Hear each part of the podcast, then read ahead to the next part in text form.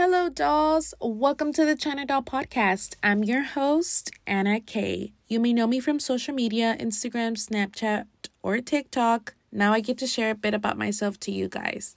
A lot of questions have been sent to me in regards to what is my ethnicity, where I am from, et cetera. So I am here today to confirm, finally, if you guessed it right. But first, a word from our sponsors.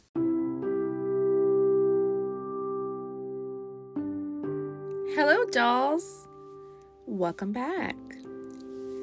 So, let's go ahead and clarify your questions in regards to my ethnicity. So, I am one hundred percent Mexican. I'm a Latina mommy. My parents are Mexican, and so yeah, that is what I am.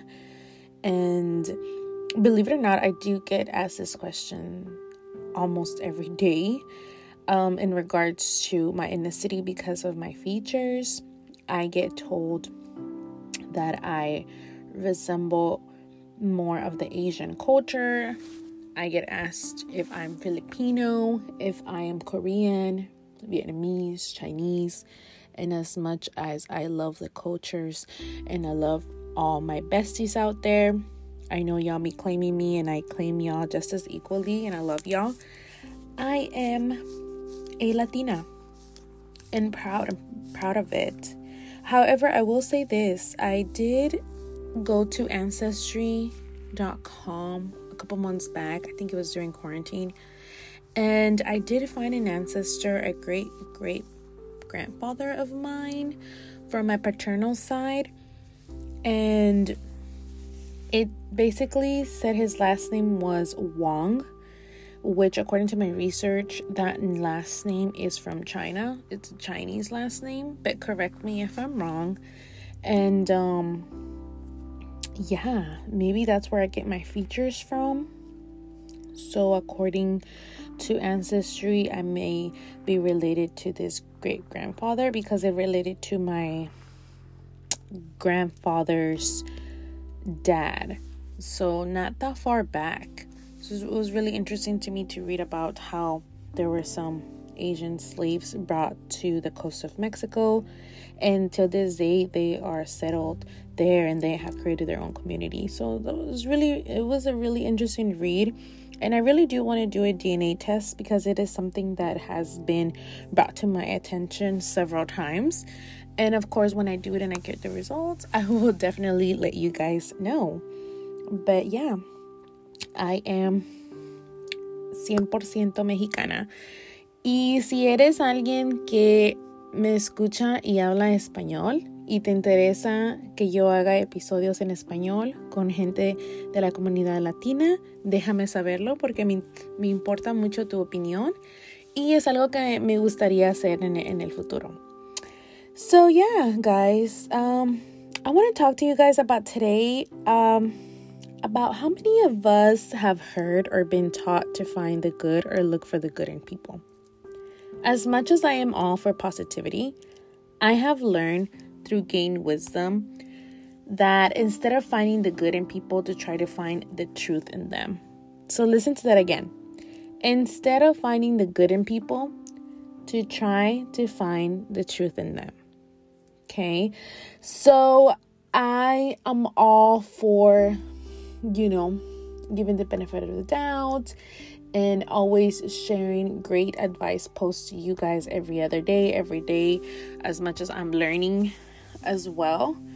But there is something about this that is definitely true, you know? We should look for the truth in people instead of only finding the good. Really interesting that that is, right? And, you know, since I was a little girl, I was always treated as someone who was very fragile. The world around me was hidden from me, and I was a China doll placed behind a glass wall. Hence the name of my podcast and of my overall brand name. I am here to prove that I am not only a pretty face to look at. I am also made up of all these life experiences that have made up the best version of myself. So this is why I've named my podcast the way that I did, and I associate myself with it because it has a, a deeper meaning to me. And you know, growing up, I think I was sheltered so much because my mom was a first-time mother. I am the eldest in my family, the eldest child. And so, you know, her dealing with past traumas, or maybe her just being a first-time parent, is what, what did it, what influenced her. I was essentially raised by my grandparents, my mom's parents, in my early years in childhood in Mexico. So I was born there, and then I immigrated with my mom when I was just around seven years old. That's an actual whole story on itself, because technically I didn't immigrate with my mom. I had to cross myself. She was already um, here before I was. But so when she was, you know, here already, and we were all here together, essentially, she was even more cautious. So the way that I, I grew up is that I was just never really the girl who lived her typical te- teenage years. I was always sheltered due to this fear that lived in me. Sure, I did have friends, and I connected with them during school hours. And sure, I was on the dance drill team, and I had so much fun doing that. However, I didn't do the typical, you know, tournaments and, um, you know, going here and there out of state due to my immigration status. One, two, I was always just a really timid person. Believe it or not, I was really, really shy. And um, I always used to just care about what others thought. And this fear just was inside of me for so long, so much so that I was taught to see the good in people, you know, that even though, yes, there was dangers out there that I could possibly endure. However, if people were nice to me, we had to pay them that courtesy and believe them that they were generally being good, good people. And this was so much so that danger stared at me in the face, and I did not recognize it. I was a China doll placed behind a glass wall my whole life. When I was a teenager, my world shattered. I was robbed from my innocence. Worst of all, I kept it to myself for such a long time. I was left broken, and I was left to put the pieces back together. So you guys, you see, I had to face the idea that I, you know, blame myself for so long. And I feel like my voice was taken from me. And it was not until I decided to go through a healing journey and, you know, seek help that I understood that I needed to stop blaming myself. And if you are someone out there with a similar story as mine, I understand you completely.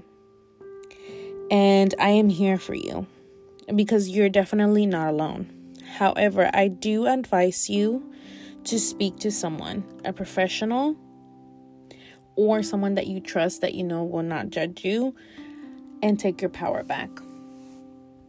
I have become one with my shadows. I embrace myself and love myself.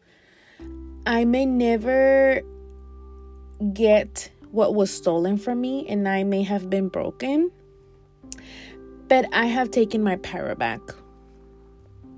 You see, as we meet people that can fake being good for a while, they can do and act good. Then after a while, their truth, or should I say their true self, comes out. Why, you ask? Because it is much harder to fake being real, to the, to fake the truth. As Maya Angelou once said, when people show you who they are, believe them the first time. So do not let anyone rob you of what is already yours. You are powerful, You are beautiful and you are amazing. If I can help one person, one person with my story, I feel like I have changed the world. And that will mean a lot to me. So, I hope you guys enjoyed my first episode of my podcast. Please leave me any reviews, any commentary. I would appreciate you guys rating my podcast. Join me next week for a special guest collab and listen to their story.